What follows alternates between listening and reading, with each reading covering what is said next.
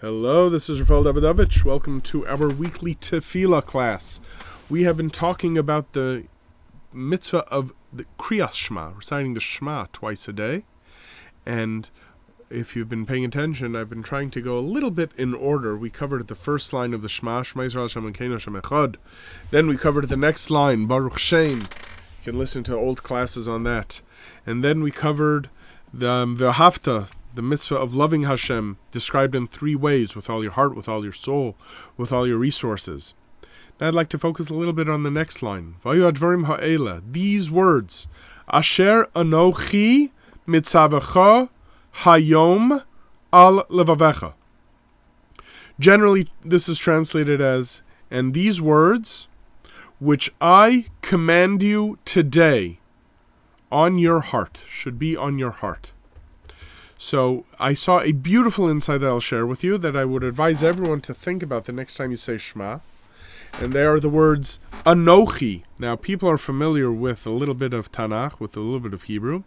Know that Anochi is a word that means I, right? Similar to the word Ani.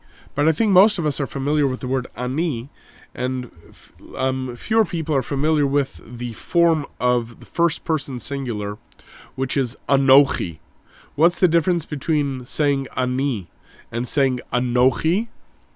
So, one of the explanations that is given, I believe it's in the Zohar, is that anochi represents a level of saying I, meaning first person singular, which addresses the essence of a person. What I mean is that if you were to say, I am hungry, or I would like a new boat, then who is that I who is speaking?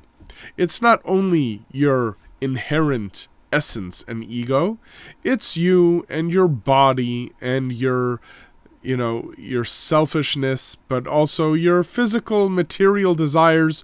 All of that are included in the more general term ani. But when you say anochi according to the zohar anochi is a reference to the essence of who i am as a as a personality you know, the inherent essential self. Anochi Misha Anochi. I am the essence of who I am. So what this verse is saying is Asher Anochi Mitzavacha that it is the essence, that which I, God in his deepest, most central essence and existence, is commanding, which the Zohar means connects. Asher Anochi Mitzavacha.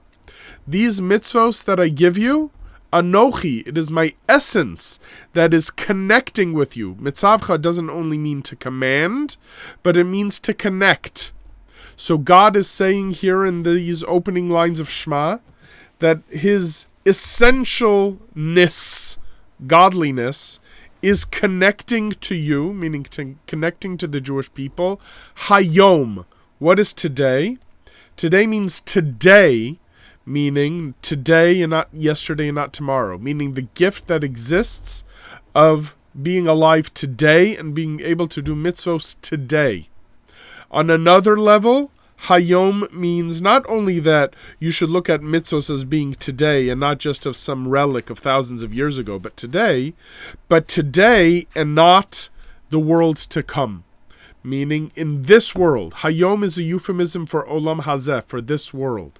So that repurposed or retranslated, what this line means is that Hashem is saying that the very essence of the first personhood of God connects to every single Jew, Hayom, in this world and not the next world, and today and not any other day in the past or in the future. And these thoughts that God Himself connects with us, specifically in Olam Hazeh, in this world, and specifically today, is something which should be al levavecha, upon your heart. Meaning this some this is something that we need to focus on and that we need to have our heart and mind connected to all the time.